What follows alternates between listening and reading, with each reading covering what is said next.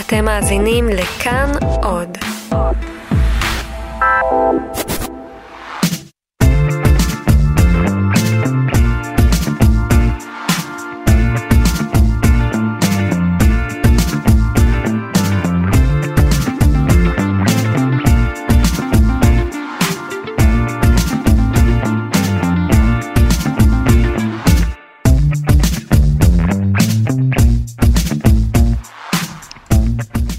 שלום לכם, מה קורה כאן? ההסכת של תאגיד השידור הישראלי. בכל שבוע אנחנו פוגשים אדם אחר שעושה משהו כאן בתאגיד השידור הישראלי, בכאן.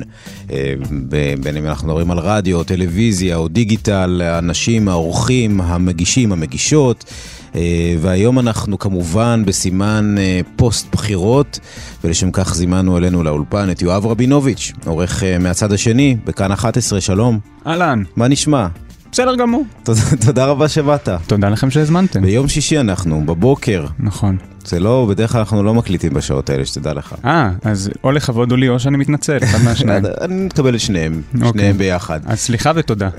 הצוות שאיתי באולפן, אה, מנור בראון הוא העורך והמפיק, גיא פלביאן הוא הטכנאי, אני ליאור, פלביאן, פלוויאן, סליחה. אני ליאור אברבך, אה, ואנחנו כאמור אה, היום אה, מדברים עם יואב רבינוביץ', ואנחנו ננסה לסכם את מערכת הבחירות הזו, שהסתיימה בהתרסקות של חללית משום מה. כן. דווקא. ככה היא נגמרה, התרסקות של חללית ושל הרבה מטאפורות שהולכות סביב זה. כן, הרבה מטאפורות נפלו שם על הירח. והאם, אתה יודע, מערכת בחירות 2019, האם כמאמר האמרה שאולי הכי... שקעה בבחירות האלה, הכל מטומטם. אה, אם הכל מטומטם? בהחלט כן. אני, אני לא רוצה לצטט את עצמי, אבל אני נאלץ לעשות את זה, כי אני אומר דברים כל כך חכמים. אה, לפני הבחירות, אה, אה, שהמערכת התחילה, כל הזמן תקפו את גנץ על זה שהוא לא מדבר. ואני, אז אמרתי גם באיזה משהו שעשיתי בארץ, שגם אם הוא ידבר, הוא בערך יהיה היחיד. כי מערכת הבחירות אז נסבה על... או לעשות שינוי, שזה אז אה, לפיד וגבאי, ממש אותו דבר, לעשות שינוי. ובמקרה של ביבי הקמפיין היה אה, ששימוע עושים רק אחרי בחירות. Mm-hmm. כלומר, בכל מקרה לא היה איזשהו דיון אה, מעמיק, ואחר כך גם כשגנץ הת, אה, הצטרף, אז הוא גם אה, לא נעשה עמוק יותר. כן, אז איך קרה מה שקרה? זאת אומרת, אם היום אנחנו חכמים בדיעבד ומסתכלים על תוצאות הבחירות, אה, אפשר היה לנחש שזה מה שיקרה בסופו של דבר? כן, התוצאות, אני לא יודע, אני קמתי בבוקר, אני, היו הרבה אנשים אה, כמובן, אה, קודם כל לא ראיתי אף אחד באופוריה, גם אנשים שניצחו לא היו באופוריה. היו אנשים שכביכול הפסידו, שקמו ממש אה, בדיכאון, ואותי גם עכשיו וגם בבחירות הקודמות זה קצת הפתיע. בבחירות הקודמות היה את ההפתעה של המעבר מנדטים מהבית היהודי לליכוד, שעוד איכשהו שיחק ועשה mm-hmm. איזושהי תחושה. הפעם אני לא מבין בכלל למה אנשים התעוררו קצת, כלומר עם איזושהי הפתעה. כן, הכל היה ידוע מראש. ובכל זאת, אם אני כבר אקפוץ טיפה קדימה, עצם זה שאנחנו מדברים כאילו יש מנצח ויש מפסיד, כבר מצביע על משהו שלאו דווקא קשור למערכת הבחירות, אלא קשור יותר לתקשורת. תסביר.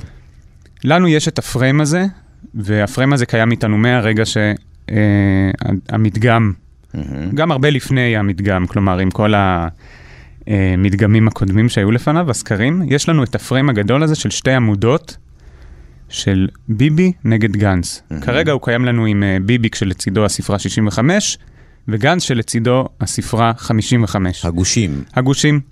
ואסור במערכת הבחירות הזאת, אחרי המדגמים, כבר אסור בכלל לדבר על גנץ מרכיב קואליציה. Mm-hmm. עכשיו, אני מסכים שהסיכוי שגנץ ירכיב קואליציה היא כמעט מופרכת. כן. אבל אם אני למדתי משהו בתור אה, קצין מודיעין, ולמדתי מעט מאוד, זה שצריך להראות את כל הדפאות את כל הדפוסי פעולה האפשריים. Mm-hmm. ובמדינת ישראל לא בוחרים ראש ממשלה, בוחרים אה, מפלגה. כן. אולי אני אפילו, יש... לא, לא בוחרים גוש. Aha. אולי אני אפילו אשאל אותך ככה. Aha. למה ביבי לא ראש ממשלה עכשיו? כלומר, הוא ראש ממשלה, למה הוא לא כן. לא ראש הממשלה ה-33? כן. אין לי מושג. Mm-hmm. למה הוא לא ראש ממשלת, ממשלת ישראל ה-33? למה? למה? כי הוא צריך לנהל משא ומתן קואליציוני, נכון? נכון, צריך להרכיב ממשלה. צריך להרכיב ממשלה. מה המשמעות של המילה הזאת, משא ומתן, אם לא זה שצריך לנהל משא ומסע כן. ולתת מתן. כן. ואם זה עדיין לא קרה, לא הורכבה ממשלה. ואם אין חלופה לדבר הזה, אז לא היה משא ומתן, mm-hmm. אבל יש חלופה. גנץ יכול להציע משהו אחר, ובעולם אחר, אנחנו אגב גם ממש פרקטית, עוד פעם ליברמן משחק משחקים לנתניהו, mm-hmm. ויכול להיות שזה ישפיע. כן. אבל כולנו, לכולנו מאוד חשוב מהר לספר את הסיפור של מנצח ומפסיד. זאת אומרת, כולנו זה, כולנו בתקשורת. כולנו בתקשורת. חייבים לצייר איזשהו, כן. איזושהי כותרת, איזה משפט, איזשהו, איזושהי תמונת ניצחון. כן, כשהגרף פה לא היה צריך להיות שתי עמודות, הוא היה צריך להיות 10 או 12 או כמה מפלגות שזה לא היה, והוא גם, אה, או הרבה יותר חכם, הוא היה צריך להיות עוגה עם הרבה משולשים. והן ישחקו ביניהן כבר על מי יהיה ראש ממשלה. אבל זה מאוד מורכב, זה מסר מאוד מורכב להעביר לציבור צופים או מאזינים. הוא מורכב עכשיו. אם הוא היה המסר שמפמפמים כל הזמן, וזה המסר הנכון לפמפם לדעתי, הוא היה פחות מורכב. ועכשיו היינו נכנסים לשאלה מי באמת אה, מציע למפלגות את מה שהן ביקשו. כן, עכשיו אה, למאזיננו שלא מכירים את יואב רבינוביץ', שאתה... קיים, קיימת חיה כזאת? אה, יכול להיות, אוקיי. בקרב מאזיננו עשוי להיות מישהו כזה. כן. אה, מאזיני ההסכת הספציפי הזה. אתה עורך מהצד השני, שזו תוכנית אה, אקטואליה. כן. אה, עם גיא זוהר בכאן 11, ואתה בכלל אה, קומיקאי. אני בכלל קומיקאי, נכון. איך קרה הדבר הזה? שאלה, איך הפכת מקומיקאי לעורך תוכנית אה, שהיא משודרת לפני החדשות בכאן 11 בשידור הציבורי הישראלי? אז קודם כל על הדואליות הזאת לצערי אני כל הזמן אה, משחק, כי גם אה, הרבה פעמים מזמינים אותי או לתוכניות ברדיו או לפאנלים למיניהם ומצפים שאני אה, אבוא ולוקח לי כל הזמן, אה, אני כל פעם צריך להבין את זה. ומצפים ממני לבוא ולהצחיק. קודם כל, אני לא מאוד מצחיק. דבר שני, אה, אני מגיע, ומה שיש לי להגיד לצורך עכשיו, העניין, עכשיו רצו שאני אגיע בבחירות לכל מיני מקומות, לתת את הזווית המצחיקה של הבחירות. וכל פעם מחדש אני מגלה שמה שיש לי להגיד הוא בכלל לא מצחיק. הוא להגיד שתמונת הגושים שהתקשורת מציירת היא בכלל לא נכונה. כן, וזה- הפאנץ' פה לא, כן. משהו בפאנץ' לא עובד, כן. וזה ממש כמו החללית בראשית. אפשר בסוף לתת איזה משהו, אבל כן. בסוף מה שיש לי להגיד הרבה פעמים הוא לא מצחיק. אמ, וככה, לא יודע, תמיד אני עוקב אחרי אקטואליה, ותמיד אני מרגיש שיש לי איזשהו משהו מעניין, ובסוף, לצד זה שהייתי כאילו קומיקאי, הייתי סאטיריקן. כלומר, כתבתי גם בתוכניות סאטירה. גב האומה, נכון? אסף הראל. גם האומה, גם ארץ נהדרת קצת, אסף הראל, אה, גם הופעתי שם, עוד כותרות עם אייל קיציס, ואיפה שהופעתי פעם ראשונה זה היה בתוכנית של אה, גיא זוהר, הייתה לו תוכנית בשם היום שהיה, ושם הייתה לי אה, פינה, ושם אה, עשיתי משהו שהוא איפשהו גם, אה, איפשהו ביחד עם עוד הרבה דברים, הוא גם, אפשר לראות אה, מרכיבים שלו היום גם מהצד השני. כן. וגם כמובן טלוויזיה מהעתיד. טלוויזיה מהעתיד, שטלוויזיה מהעתיד זה סאטירה מסוג שונה, אני חושב. יש שם סאטירה, אבל זה, זה באמת יותר קומדיה פר אקסלנס. אם בכל המקומות האחרים עשיתי קומדיה שמתכתבת עם אקטואליה, בטלוויזיה מהעתיד זה היה או נונסנס, שיכול להיות מוחלט, או פרודיה, או סאטירה, אבל סאטירה לא אקטואלית. כן. ואיך היית מגדיר את מהצד השני של... מה, מה זו התוכנית הזאת בעצם? מהצד השני, אה, בניסוח לא טוב, אה, זה אה, טור ביקורת תקשורת. מהמם. אה, זה ניסוח לא טוב.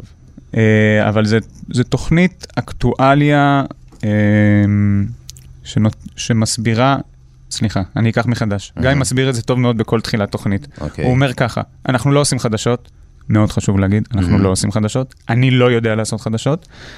אנחנו רק מדברים על הפער שבין המציאות לבין איך שהיא משתקפת בתקשורת. ואת הפער הזה אנחנו מכסים. כן.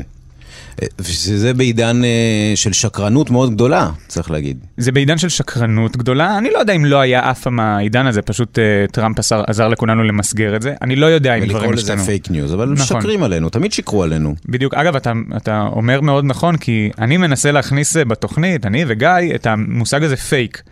פייק קצת מרכך את המושג של שקר.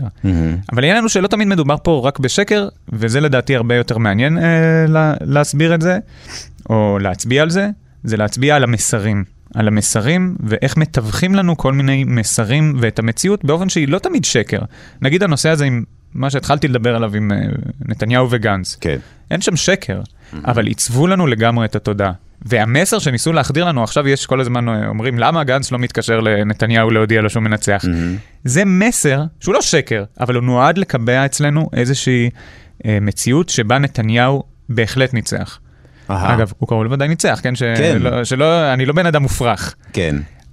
אבל במציאות הישראלית עדיין לא. בחוק הישראלי עדיין לא. כן. אה, אולי נשמע קטע מתוך, אה, מהצד השני ונדבר עליו קצת. קבלו תרגיל באחוזים, לא להיבהל, רמה של בית ספר יסודי. אם אחוז נקודה שבע שקנה נתניהו מהחברה ב-2007 שווים 600 אלף דולר. זה אומר ש-100% מהחברה שווה 37 מיליון וחצי דולר. הרבה, מעט, רגע. באותה שנה שנתניהו השקיע, הציעו גם לעובדי חברה להשקיע בחברה וסידרו להם מחיר, אבל להם נקבע ששווי החברה הוא 107 מיליון דולר. אם שווי החברה הוא 107 מיליון דולר, ונתניהו רכש 1.7 מהמניות, הוא היה צריך לשלם באותו מחיר מיליון ושמונה מאות אלף דולר. כלומר, נתניהו שילם על המניות שליש ממה ששילמו אחרים. חתיכת הנחת סלב, לא?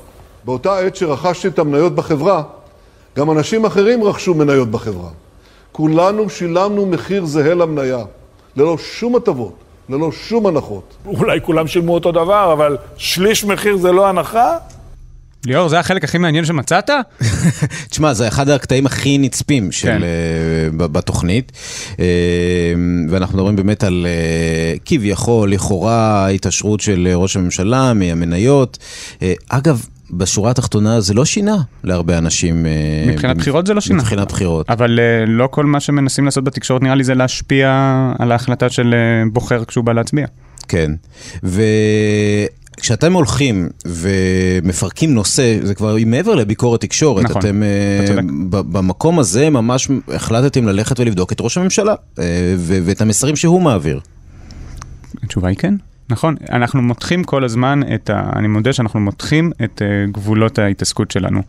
Uh, אבל אנחנו כן עושים כמעט תמיד, uh, זה אף פעם לא עיתונות uh, חוקרת לצורך העניין, למרות שבהחלט יש פה תחקיר, יש פה גם uh, כללים uh, של uh, עיתונאות אני- בסיסית שצריך לעמוד בהם, אבל אנחנו לא הולכים ובודקים אמת שהיא לא חשופה, אני חושב, לפחות כשהיא צפה על פני השטח. ואת הדברים האלה, כל אחד או כל אחד עם השכלה פיננסית גם מתישהו, וכמובן שנעזרנו באדם כזה, אה, יכול לצורך העניין לגלות בעצמו. כן. אבל פה בהחלט רצינו לתווך בין, אה, בין המסרים של נתניהו על המניות שהוא החזיק, לבין מה שכבר עומד גלוי, ופשוט לברר את זה. אז איך אתם יודעים לשים את האצבע על הנושא שבו אתם רוצים לעסוק? כי ה- כמות המסרים, כמות הדברים שאומרים לנו, שבהם אה, אחוזים מאוד מאוד גבוהים הם כנראה לא נכונים או לא מדויקים או מעוצבים באופן כזה או אחר כדי להעביר לנו איזה מסר. איך אתם אומרים, אוקיי, בזה אני רוצה להתעסק בתוכנית הקרובה? בגדול אנחנו פשוט יושבים ויש איזשהו מסר שמטפטף לך בראש, ואז אתה בא ואתה רוצה להגיד, רגע, מה עומד מאחורי המסר הזה? או אם יש סוגיה שעליה כולם מדברים, אתה רוצה לבוא ולפרק אותה טיפה, ולהגיד, רגע, בוא נראה מה, מה הסוגיה האמיתית. זה לפעמים גם בדברים שנראים נורא אה, ברורים. למשל, היה את הנושא של, אה, בזמן הבחירות, היה את הנושא של על מי ריבלין יטיל את הטלת, אה, את הטלת, אה, את הרכבת הממשלה. את הרכבת הממשלה. על הגדולה ביותר, הלא גדולה ביותר, בדיוק. הגוש, לא גוש. עכשיו, פה הכל נמצא בחוץ. הסעיף של החוק נמצא בחוץ, הדברים שריבלין אמר יש נמצאים חוק בחוץ. מאוד ברור, כן. החוק בכלל לא ברור. לא? לא, החוק לא ברור, הוא אומר יטיל על אה, חבר הכנסת שמוכן לכך. אני מצטער, אם אני הייתי נשיא, לא הייתי יודע על מי להטיל את אה? הרכבת הממשלה. לא הייתי יודע, אולי אני מרכיב עכשיו על... אה, אבל מגיעים וממליצים, ואז מי שהרוב ממליצים עליו, הוא זה שמוטלת עליו הרכבת הממשלה. ואם אין רוב? או, אז יש שאלה, נכון, אוקיי. יש שאלה. ומה שהליכוד עשו זה ערכו את הדברים של ריבלין, וכחול לבן ניסו גם להגיד שריבלין יטיל על המפלגה הכי גדולה.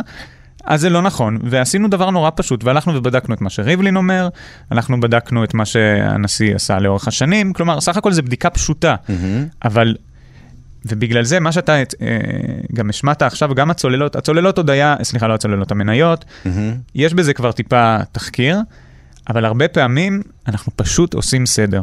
לפעמים להסביר מה המסרים שמנסים להחדיר לנו, זה רק לעשות סדר. אין דבר כזה, זו קצת היתממות, כי כשאתה עושה סדר על דברים שאומר ראש הממשלה, אתה כביכול סוג של מתנגח בו, מפרק את אה, מה שהוא מנסה להעביר. נכון? אבל למה זה סותר? זה... הוא מנסה להעביר איזשהו מסר. אגב, אני לאו דווקא אומר שהוא לא צודק. הוא גם, יש, יש היגיון בזה, במה שהוא אמר שריבלין אולי יקים עם המפלגה הכי גדולה במקרה שלא יהיה רוב של ממליצים. כן. יש בזה משהו. אבל חשוב שנבין את כל, ה, את כל התמונה. כן.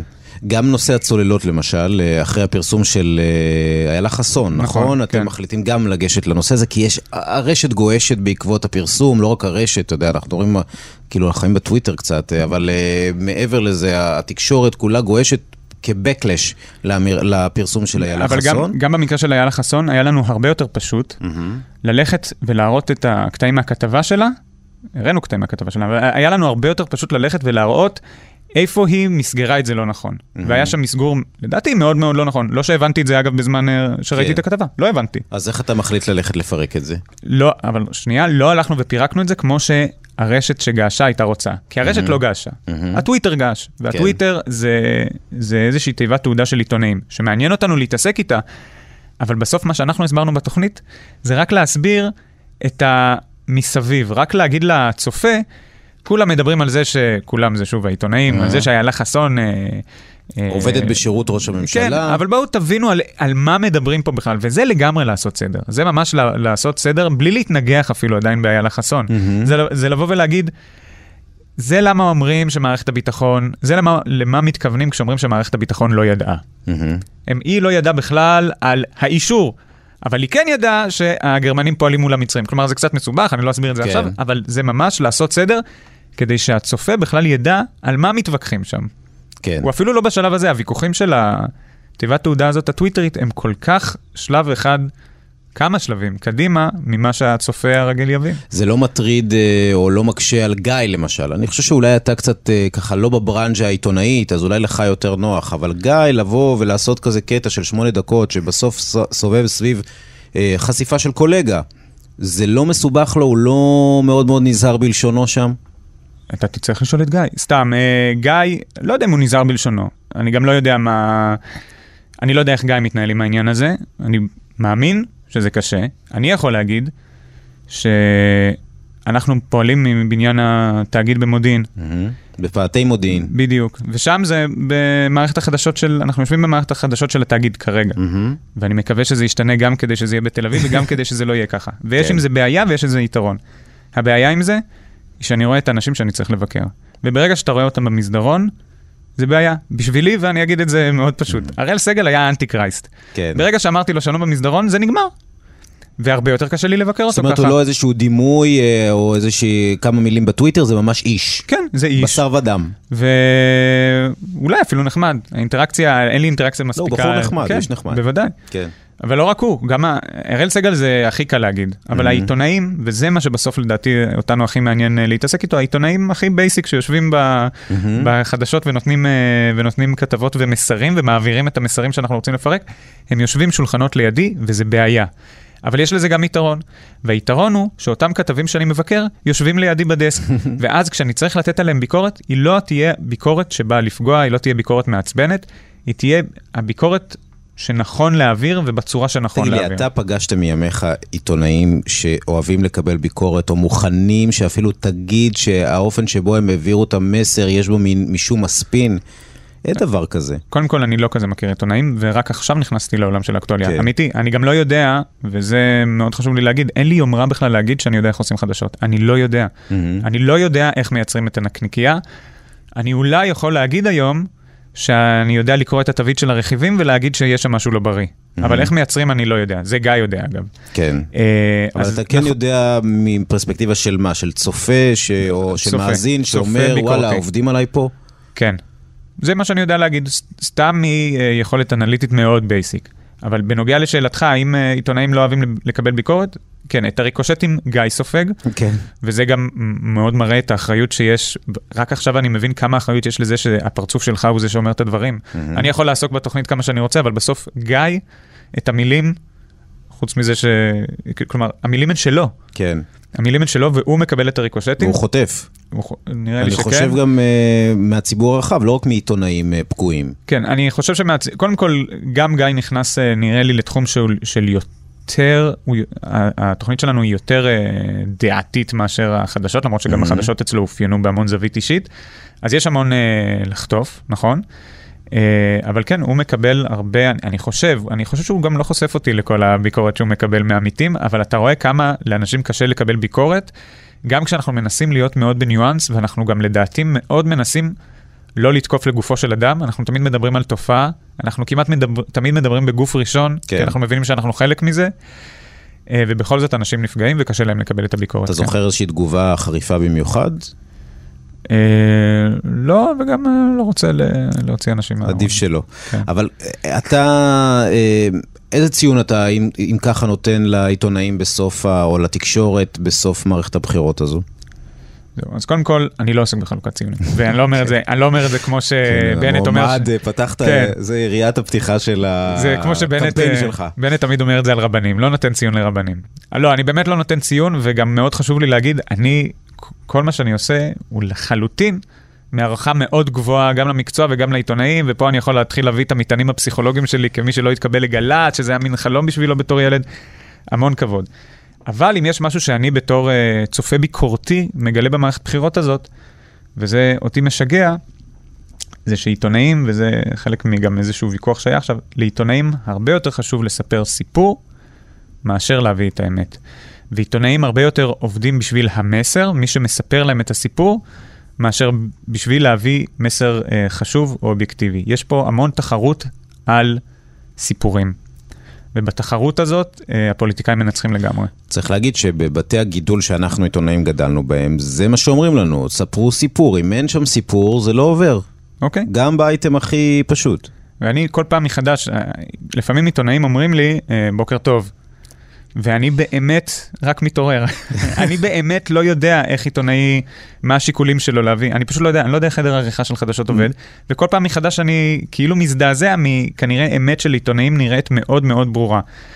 אני אתן לזה דוגמה, וזו הדוגמה שהייתה הכי בולטת לנו, אני חושב, במערכת הבחירות האחרונות. זה לא הפייק והמסרים שפתאום ידהדו עוד פעם, ואפשר גם לדבר על זה, אבל הדבר שהכי בלט לי זה ההקלטות הסגורות.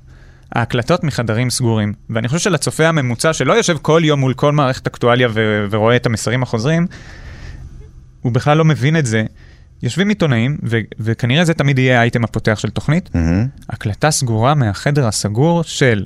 זה היה בעיקר המ- בחדשות 13 הפעם, נכון? סביב גנץ, ההקלטות של גנץ. לא, וזה אגב החריג למה שאני רוצה להגיד. מהמם. ההקלטות של גנץ היו הקלטות שבאמת אה, פגעו בגנץ. מהמם. אני מדבר על המון הקלטות שהופיעו, או ציטוטים שהופיעו מחדרים סגורים, ששירתו את uh, מי שהודלף.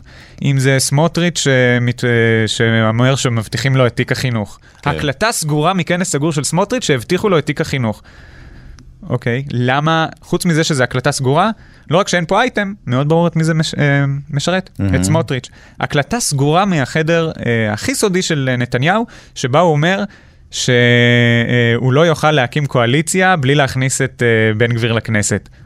אוקיי, זה לא נשמע כל כך חשאי, וזה אפילו חלק מהקמפיין שלו. מהמם. כלומר, אתה מבין שעיתונאים, רק בגלל שהם מקבלים את זה כביכול כהדלפה, ישדרו את זה כאייטם, כשכל מה שמדובר פה זה מסר בחירות שמופיע בקמפיין של המפלגות למיניהן. כן, כלומר, העיתונאים משחקים לידי הפוליטיקאים. לגמרי. משחקים את המשחק שהפוליטיקאים אה, מכתיבים. לגמרי, אתה, אתה מגלה מתישהו שעיתונאים הם רק, אה, הם רק צינורות לפעמים.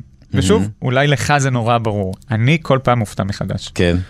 שהם, שהם רק צינורות. כן, שהם רק צינורות. מה ש... אתה מצפה מהם להיות? אני מצפה, אני מצפה שיותר יעניין אותם מה חשוב, אה, ויותר להיות, פחות לשחק לידיים של אה, בעלי אינטרסים. עכשיו, זה לא נכון, זה לא נכון, כלומר, הרבה פעמים אומרים, אה, פוליטיקאים, כשתוקפים אותם, הם אומרים, אה, מי שהדליף את זה הוא בעל אינטרס. ברור שמי שמדליף נגד פוליטיקאי הוא בעל אינטרס.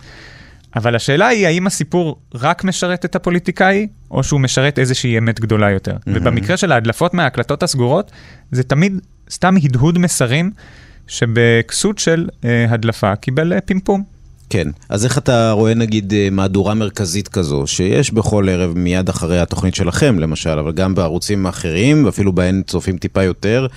איך, אה, איך, איך אפשר לארגן את זה מחדש? איך היית רואה את המהדורה המרכזית עם בלי אורך כזה של אייטמים, בלי כאלה סיפורים, בלי הסיטאפים האלה שפותחים בהם? לא, אני, אין לי בעיה עם איך שעורכים מבחינת... אה, אני לא כל כך האמת יודע לענות לזה, כי המהדורות ערוכות בסדר מהבחינה של אה, מה שקורה שם. אה, אייטמים פוליטיים בהתחלה, מגזין בסוף, הכל בסדר. אבל אה, יש אייטמים שפשוט לא צריכים להגיע לש, אה, לשידור. והרעיון האם הסיפור הוא סיפור סקסי, צריך להיות פחות חשוב מהאם הסיפור הוא מעניין או חשוב. או האם הוא חושף איזה משהו שלא ידענו עד עכשיו. כן. ואולי, האמת שאולי זו התשובה למה ששאלת על ההקלטות הסגורות. בסוף, אני לא רוצה שה... אני רוצה שהעיתונאי ישאל אותו, האם אני מגלה משהו חדש, את עצמו, האם אני מגלה משהו חדש, או שסתם מישהו נתן לי אה, סיפור סקסי, כביכול סקסי, על, על הקלטה סגורה, שלדעתי הקלטה זה לא כזה סקסי. ואתה מבין אבל את הלחץ העצום שעיתונאים נמצאים בו, במיוחד עכשיו, במערכת הבחירות הזו, אנחנו ראינו כמה עיתונאים שחטפו אה, בגלל באמת שזו תקופה מאוד מתוחה, וכל אמירה, מיד מישהו חושב אולי איך משתמשים בה ואיך הופכים אותה מש... אה, ככלי שרת ב... למטרות פוליטיות. ראינו את אושרת קוטלר, ראינו את דנה וייס שחטפה. ראינו אפילו לא עיתונאים שחטפו, רותם סלע וכדומה. כן. לא, רותם סלע לא כזה חטפה לדעתי. כן. היא לא חטפה, היא הפכה לדיב... אה, היא חטפה מהציבור, זה חטפה נכון, היא מהציבור. חטפה מהציבור. זה אבל כבר, זה סוגיה אחרת על אה, איך אבל, אפשר להתבטא. אבל בה. דנה וייס, אמנון אברמוביץ', וכמובן גם מהצד הימני, אה, אנשים חוטפים אה, או עושים בהם שימוש. אז ש- שני דברים. קודם כל, מלחיץ, מלחיץ ומפחיד להיות עיתונאי בימים אלה. נכון. אז שני דברים. קודם כל, אני חושב שבסוף, אה, עם כל הביקורתיות שלי, יש פה אנשים שפשוט עושים עבודה, והם עושים עבודה כל יום, ולפעמים אנשים או ימעדו או יעשו טעויות, אבל הדבר, הש... ו... וזה בסדר. ובסוף יש אה, ליינאפ שצריך למלא, וצריך לעשות חדשות, צריך פשוט לעבוד. ובגלל שהם טכנית לא באמת עובדים במפעל נקניקיות, אלא הם עיתונאים, אז הם חשופים לביקורת. אבל למה הם חשופים לביקורת? וזה גם חלק מהעניין. אה, התקשורת צריכה להבין שהיא מוקד כוח אדיר, ולכן היא תהיה חשופה לביקורת, ועיתונאים יהיו חשופים לביקורת. וכמובן שהביקורת הזאת חייבת להיות סופר עניינית, אבל בגלל שהם מחזיקים כל כך הרבה כוח, ולפעמים אני לא בטוח שהם מבינים עד כמה, וזה יותר חשוב מהבחירות והדמוקרטיה, זה חשוב כשזה נוגע לשאלות של סוגיות אה, על אדם פרטי, הם סופר חשופים לביקורת, וכן, הם יחטפו על הראש, וזה בסדר. השאלה היא, האם זה יהיה אובייקטיבי, במידה, וכולי. מה אתה אומר נגיד על תופעת עמית סגל? לדעתי זה אחד העיתונאים הבולטים ביותר במערכת הבחירות הזאת. הייתה איזשהו ממש מעבר פאזה שלו בדימוי הציבורי שלו. כן, אני ידעתי גם שזה יעלה, וזה דווקא פחות מהסוגיות, אה, זה פחות מעניין אותי, כי יש פה המון שאלה של... אה, אה, איך אני אגיד את זה? מה, האם התקשורת היום מאוזנת לימין או לשמאל? האם מותר לעיתונאי להתבטא בצורה שנתפסת היום כימנית או שמאלנית? אני פשוט חושב שיחסית כן. לצערי, אני נאלץ פה לצטט מישהו אחר, שזה דבר שאני נורא שונא לעשות. כי אתה אבל- מעדיף את עצמך, אתה בדיוק, אומר. הדברים שאני אומר הם בדרך כלל אמת צרופה, וכשאנשים כן. אחרים אה, אומרים כן, משהו... טוב, בוא ת- תנשום עמוק ותגיד את זה, כן. חיים לוינסון אמר משהו מאוד נכון, ואני מאוד מסכים איתו. הבעיה היום היא לא עם uh, עיתונאים שפועלים uh, עם זיהוי אידיאולוגי כזה או אחר, ולמי מותר. אני כן חושב היום שהמצב הזה שבו uh, הימין מושתק לחלוטין מבחינת הביטוי שלו בתקשורת, הוא היה נכון, הוא פחות נכון, והמצב יותר טוב. ואני לא חושב שמישהו אה, בכלל אה, חושב שיש איזה בעיה עם המקצועיות של עמית סגל. Mm-hmm. הוא מרגיש, ואין לי שום דרך להתווכח עם האמוציות האלה, כי אני לא מכיר לא את עמית סגל, ואני לא מספיק מכיר את התקשורת אה, ואת איך שזה מתנהל שם. אתה תגיד לי, מה, אתה רואה מה האנשים האלה באמת חושבים? אין לי מושג, אני לא מכיר מספיק Mm-hmm. עיתונאים, אני באמת מבחוץ, אה, אבל יש איזשהו דמון שנהנים לטפח, שזה עוד מסר לדעתי. אה, וזה דמון של הברנז'ה התקשורתית השמאלנית. ולמה אני חושב שזה דמון שנהנים לפתח? אני רוצה לשאול אותך, ותנסה לענות, וסליחה כי אני מבקש ממך להגיד שמות. אוקיי. כשאתה חושב על הברנז'ה השמאלנית אה, שישר קופצת עליך, מהמם. על מי אתה חושב? אמנון אברמוביץ', אמנון אברמוביץ'? נניח. לך עוד לקיצוניות. אולי הוא אושרת קוטלר. אוקיי, אז אני חושב, ובשבילי זה הסמן הכי קיצוני לזה, מהמם. רוגל אלפר וגדעון לוי. אהה. נכון? הם אלה שישר כן. יקפצו, הרי זה כבר כן. הפך לבדיחה. מהמם. זה עיתון הארץ, כן. ובכל זאת אתה תמצא אצל שניהם טורי דעה שבהם הם מתקוממים על הברנז'ה השמאלנית התקשורתית שאי אפשר לדבר בגללה. מהמם. שעל סתימת הפיות השמאלנית, כן. על זה שיש uh, פיד שמאלני שרק הוא מגדיר את מה שנכון ומותר כן, להגיד. בעצם אתה אומר, אתה אשכרה קורא את מה שהם כותבים, ואתה מתייחס לאשכרה מה שהם תכלס כותבים, ואתה לא מתייחס לדימוי הזה שלהם. לא, אני, אני אומר משהו הרבה יותר, אה, אני אומר משהו שונה מזה. אני אומר שהדמון הזה הוא דמון שכולם נהנים לשחק עליו. מבחינתי המייצגים של דמון הזה הוא רוגל אלפר וגדעון כן. לוי לצורך העניין, ואפילו הם מתייחסים לדמון הזה ואומרים, איך השמאלנים האלה מעזים כל הזמן להטיף ולדרוש אחדות שורות. כן. אבל אם כולם כל הזמן הולכים ואומרים שיש מישהו משמאלי שלא נותן לי להתבטא, אולי לא קיים דבר כזה, אולי באמת היום יש איזשהו דמון שכולם מפחדים ממנו. אז אתה אומר שבעצם עיתונאים שהבעיה היא לא תפיסת העולם שלהם, התפיסה, השאלה היא את מי הם משרתים. האם הם משרתים... בכל רגע בעלי- נתון, הם יכולים לשרת מישהו אחר בכל רגע נתון, כן. כן. והשאלה אם אפשר לעבוד בעולם של עיתונות בלי להסתמך על מקורות, ולצפות גם לפעמים שהמקור גם מצפה ממך לתת לו משהו, ואתה נותן לו משהו בתמורה, ואז... אני בכלל לא יודע לענות על זה, אין לי מושג, אני לא עיתונאי. כן. אני לא עיתונאי, אני לא יודע מה הדינמיקה בין מקורות לבין עיתונאים. אני עד לפני רגע בכלל לא ידעתי מה זה מקור. פעם ראשונה ביקשתי אה, תגובות מדוברים עכשיו. אני רק עכשיו מגלה שגורם ביטחוני בכיר הוא לא גורם ביטחוני בכיר. באמת? אני פעם ראשונה מגלה, א- אתה מבין, אני עוד יש לי את התמימות של הצופה שמסתכל, וכשהוא רואה את הסופר הגדול מתחת לדנה וייס שאומר, גורם ביטחוני בכיר אומר, גנץ, החומרים אצלו הם לא ביטחוניים, אלה שדלפו בטלפון, כן. אלא הם מביכים אישית. ואני רק עכשיו מבין שכשאומרים לי גורם ביטחוני בכיר, זה כנראה מישהו מאיזושהי לשכה שגם יש לו אינטרס. ורק עכשיו אני לומד לקרוא את זה בתור ספין. מילא הגורם הביטחוני הבכיר, מה עם הגורם המדיני, או גורמים בסביבת נתניהו, בוודאי. או מקורבים ל... ועכשיו, למרות שעיתונאים באים ואומרים, אוי, איזה הכפשה, איזה הכפשה, אתה שומע אותם בשאלות, כשהם שואלים, הם אומרים, מה עם הדברים שיש בטלפון של גנץ, והם כבר מתחילים להדהד את המסרים, הם כבר מתחילים להגיד את המילה, והם אמרו את זה במהלך הקמפיין, תנוחות. מאיפה הגיעה המילה תנוחות למערכת הבחירות הזאת? היא הגיעה מעיתונאים. וזה, לדעתי, נורא, וזה לגמרי מראה שהם משרתים איזשהו סיפור, שהם בלעו אותו כבר. כן, למשל, אה, הביקור של גנץ אצל פסיכולוגית היה אחת ההבלחות. ב- מה היה הבעיה? הנה, זו דוגמה למשהו שהוא לא פייק. הביקור אצל גנץ אצל פסיכולוגית הוא לא פייק. למה הוא לא פייק? כי מסופר שם שגנץ הלך לפסיכולוגית, ומסופר שם שהיא לא רק פסיכולוגית, גם יועצת ארגונית, ומסופר שם שגנץ אמר, הלכתי ליועצת ארגונית ולא לפסיכולוגית. כביכול קיבלת את כל האמת פרוסה. כן. ואני גם חושב שאין שום בעיה, שזה אפילו חשוב להגיד מתי מועמד הלך לפסיכולוגית. אני לא קונה את האמירה הזאת שב-2019 מה אה, מועמד הולך כן, לפסיכולוג. אתה חושב שזה זכות הציבור לדעת? כן, לחלוטין. גם אם זה לא זכות הציבור לדעת, זה זכות העיתונאי לספר לי. את זה, זה זכות. אבל אחרי שקיבלתי את כל האמת פרוסה, בסוף נשארתי עם האמירה, גנץ הלך לפסיכולוגית. אם אנחנו יודעים שהיא יועצת ארגונית ואנחנו לא יודעים להוכיח שהוא הלך אליה בתור פסיכולוגית, וגם כתוב שם שהוא קיבל כדורים, שזה לא הגיוני מפסיכולוגית, כי פסיכולוגים לא רושמים כדורים נכון. בדרך כלל. אז למה בן כספית מספר לי את הסיפור הזה? למה הוא מספר לי שהוא קיבל ידיעה והפריך אותה? למה? ממתי זה אייטם? ממתי אייט... יש אייטם שבו עיתונאי מספר לי, קיבלתי ידיעה, היא התגלתה כלא נכונה, הנה הסיפור. לא. אתה שירתת כן. עכשיו ספין, ואני אפילו לא... כן, אוקיי, כדי לס... לספר סיפור. מהמם. ואתה אומר שוב, הסיפור הוא הבעיה הגדולה. הסיפור, זה שנכנעת לסיפור למרות שאין לך אותו בסוף. כן. כן. וזה סיפור שהעיתונאים אהבו לספר שוב ושוב, והם גם, לדעתי מתישהו הם גם האמינו לסיפור הזה. כן. אז אתה חושב שהתוצאה בסופו של דבר אה, של הבחירות האלה היא יציר כפיה של התקשורת גם?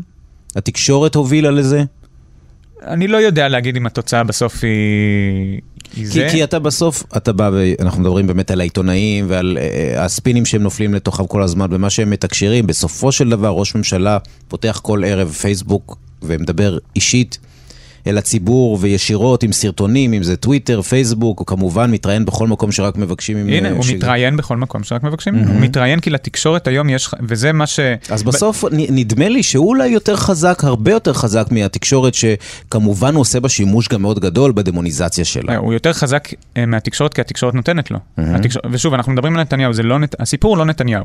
הסיפור הוא איך נתניהו יודע להשתמש בכללי המשחק שהתקשורת מייצרים אולי, אבל התקשורת אה, מייצרת את, את כללי המשחק האלה, וכל הפוליטיקאים יודעים, יודעים לשחק. יכול להיות שיש פוליטיקאים שיודעים להשתמש בה יותר נכון, אבל התקשורת לא הייתה צריכה להיכנע אה, לאופן שבה היא רצה אחרי המסרים שה... שהפוליטיקאים נותנים להם, וזה זה סיפור שהוא גדול מנתניהו. נתניהו הוא אולי הכי חזק בסיפור הזה, אבל הסיפור הוא בסוף התקשורת ולא נתניהו. זאת אומרת, התקשורת מנהלת את, ה... את השיח הרבה יותר מהפוליטיקאים. אני לא יודע אם הרבה יותר, אבל היא מנהלת, ואני חושב שבבחירות האלה, זה לא בלוף אה, שהיום אה, כבר אין אה, ערך לעורך, העורך שמחליט אה, מה הליינאפ של מהדורה, אבל זה הרבה יותר חזק ממה שחשבנו. סדר היום שקובעת התקשורת הוא אדיר. ואני חושב שגם אה, מי שבולט ברשתות החברתיות זה בדרך כלל מי שבסוף, הבניינים האלה של 12-13, התאגיד ועוד כל מיני גופי תקשורת, הם קובעים אותם. זה נכון אגב גם לתקשורת וזה גם נכון לבידור. אה, זה נכון לכל התחום שנוגע ל- לתקשורת בארץ. כן. עדיין מנהלים את זה המוסדות הישנים, ולחשוב שזה הכל היום נתון לרשתות חברתיות, זה לא נכון. הגורמים הבולטים בשיח הם עדיין אלה שמקבלים משכורת מגוף תקשורת. אה, אז, ובטוויטר זה מקום שאתה מאוד נמצא בו, נכון? אה, כן, טוויטר הוא מקום מדהים מהבחינה הזאת. מה הנזק שלו? קודם כל אני יכול להגיד על עצמי שמה שמדהים זה גם כשהייתי ברשת, והייתי כביכול, אה, הייתי בחוזה ברשת. אה, היו מזמינים אותי, הזמינו אותי פעם לתוכנית של לוסי אריש, וכבר עשיתי שם את אה, טלוויזיה מהעתיד, והנחיתי ריאליטי, ו... ועוד כל מיני דברים ברשת. הזמינו אותי לתוכנית של לוסי אריש, ואמרו, הנה יואב רבינוביץ' מהטוויטר. כלומר, כי בסוף הטוויטר בקרב הציבור, ה- תקשורת. הברנז'ה, כן. הוא הרבה יותר חזק. פתאום אתה רואה את כל האנשים הגדולים האלה, פוליטיקאים ועיתונאים, שבשבילי הם עדיין אה, סופרסטארים, אתה מנהל איתם שיח. ואני פעיל שם פשוט כי יש שם שיח נורא אה, אינטנסיבי שמתנהל עם האנשים הכי מעניינים בארץ. הם אשכרה מגיבים ומדברים איתך. כן, כן. אה, איתי בוודאי, אבל גם עם האדם הקטן. לא, סתם, לא, אבל זה, מדהים, זה שיח בלתי אמצעי עם אנשים שלי בחיים לא הייתה תקשורת איתם. אה, אני עדיין יואב הטוקבקיסט, כי זה באמת מי שאני. אה, הדבר השני הוא, אה, וזה סתם אמירה לטוויטר, שכל המודל העסקי של טוויטר הוא עיתונאי שהם, עיתונאים שמשליכים תשואה אחד על השני. וזה מדהים לראות, אין עוד תחום, יכול להיות שיש, יכול להיות שיש אינטריגות גם אצל, אה, אני לא יודע, הנדסאי תוכנה, אני לא יודע, אבל זה מדהים לראות איך אנשים, וזה אגב...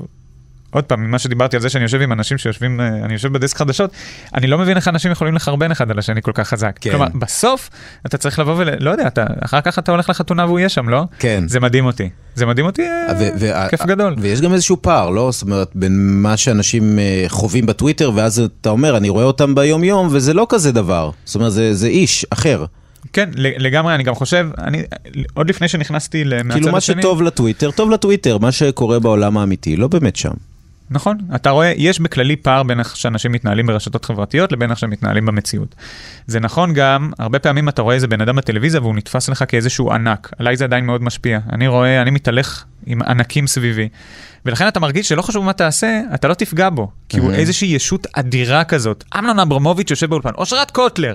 אתה חושב שכל מה שתגיד עליה זה לא יפגע בה בכלל. ובסוף אתה מגלה שזה נורא מצחיק, אבל האנשים האלה, אה, כן, הם ממש בני אדם והם נעלבים. כן. ובגלל זה הפער הזה לדעתי קיים ברשתות החברתיות, ושוב, זה התסמונת הרגילה, אתה יושב מאחורי מחשב, אתה לא רואה את הפרצוף של הבן אדם כן. שאתה משליך עליו צואה כרגע. זה גם אנשים אה, ורבליים מאוד, ואנשים שמאוד בטוחים בצדקתם, נכון. וגם עם אגו די גדול, וכל הדברים האלה מתנקזים ל-280 תווים האלה. כן, היום 280, ואפשר גם אה, לכתוב עוד ציוץ בהמשך, כן. כן. אה, אבל זה, לא- אני לא חושב שזה קשור למקום, זה קשור באמת לזה, יש שם, יש שם שיח מאוד יצרי מאחורי מסכים. אה, וזהו, אבל בסוף אתה רואה תמונות של האנשים האלה מתחבקים ביחד. כן, זה, זה באמת, אתה יודע, אני תמיד מופתע מהעניין הזה, עזוב רק את, ה, את העיתונאים, אבל פוליטיקאים שמתקוטטים באמת עד זוב דם בטוויטר, או ש... ואחרי זה מביאים אותם לפאנל, יושבים זה לצד זה בפאנל, ממשיכים את הריב מהטוויטר, בחדר האיפור, חברות גדולה, סלפי, כאילו הכל כן. חביב ונחמד. ואז פה נשאל, האם זה טוב שזה ככה, כי זה מראה שכולנו יכולים להיות חברים, או האם, שזה, או האם זה מאוד ציני? האם כל המשחק הזה שמשחקים לנו בפאנל הוא ציני? לפני כמה זמן אה, ישבתי ב... ושוב, אני הולך להגיד דברים נורא בסיסיים אולי, מהמם. אבל ישבנו באיזושהי, אנחנו את התוכנית עושים בקודה, אצל אה, רם לנדס, וישבנו סביב שולחן, וסליחה, אולי הוא לא רצה שאני אצטט אותו, אבל הוא אמר אמת מאוד נכונה, שטלוויזיה זה תיאטרון.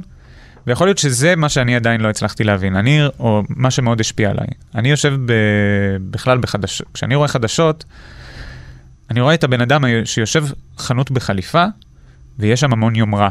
יש שם יומרה מבחינתי להביא את האמת, אה, ולהביא את מה שחשוב, ואת מה שמעניין. אה, אבל זה תיאטרון, ותיאטרון זה אומר שהם בעיקר מנסים להביא לי סיפור. והסיפור הוא גם הסיפור מאחורי המסר שהם הביאו לי, זה גם הסיפור הזה של אדם שיושב חנות בחליפה ומספר לי את האמת. אבל הוא לא מספר לי רק את האמת, והוא לא מספר לי רק את מה שחשוב. הוא מספר לי סיפור. מהמם. ומהצד השני אתם מנסים לעשות משהו אחר עם גיא? ומהצד השני אנחנו מנסים שתבינו את זה. שתבינו שיש פה, שמנסים לספר לכם סיפור, ושהאדם הזה שחנות בחליפה הוא תיאטרון. ושימו לב לתסריט. יואב רבינוביץ', תודה רבה. תודה לך, תודה, תודה. וסליחה על יום שישי, אני ממש מתנצל. לא, זה בסדר, דווקא היה לי כיף, היה בסדר. בסדר, נאכל חומוס עכשיו או משהו, כן? זה מה שעושים בימי שישי. אה, יואב רבינוביץ' עורך אה, מהצד השני בכאן 11 עם גיא זוהר, זה קורה בכל אה, ערב, נכון? בראשון עד חמישי. ראשון עד חמישי לפני מהדורת החדשות. כן, ש... וזה גם... אה, גם אה, בלילה, האמת. זה בכולה שמונה דקות אגב, זה לא הטריח אתכם יותר מדי. חבר'ה, עזבו דיגיטל פרסט, לכו לפייסבוק, ובקרוב גם באינסטוש ובטוויטר. ואנחנו שם, ותפציצו. אה, כן, שמונה דקות זה בשביל זה, שיהיה נכון ויראלי, שזה יעבוד טוב בדיגיטל. אני לא יודע מה הדרישות של התאגיד, אבל המחשבה שלנו היא באמת שזה יהיה פורמט שעובד חזק בדיגיטל. מאוד מעניין אותנו שתראו את זה בפייסבוק. כן, שאפילו יותר מבערוץ הליניארי. אה, תודה מנור, מנור בראון. תודה, מנור. תודה על העריכה וההפקה. אה, אתם מוזמנים להאזין לכל התוכניות, לכל התוכניות של ההסכת הזה שלנו, מה קורה כאן. אנחנו בכל היישומונים המתאימים, בין היתר בספוטיפיי. אה, גם שם אפשר, אה, וכמובן בכאן אודי, האפליקציה שלנו. תודה רבה על ההאזנה, אני ליאור אברבך, ביי ביי.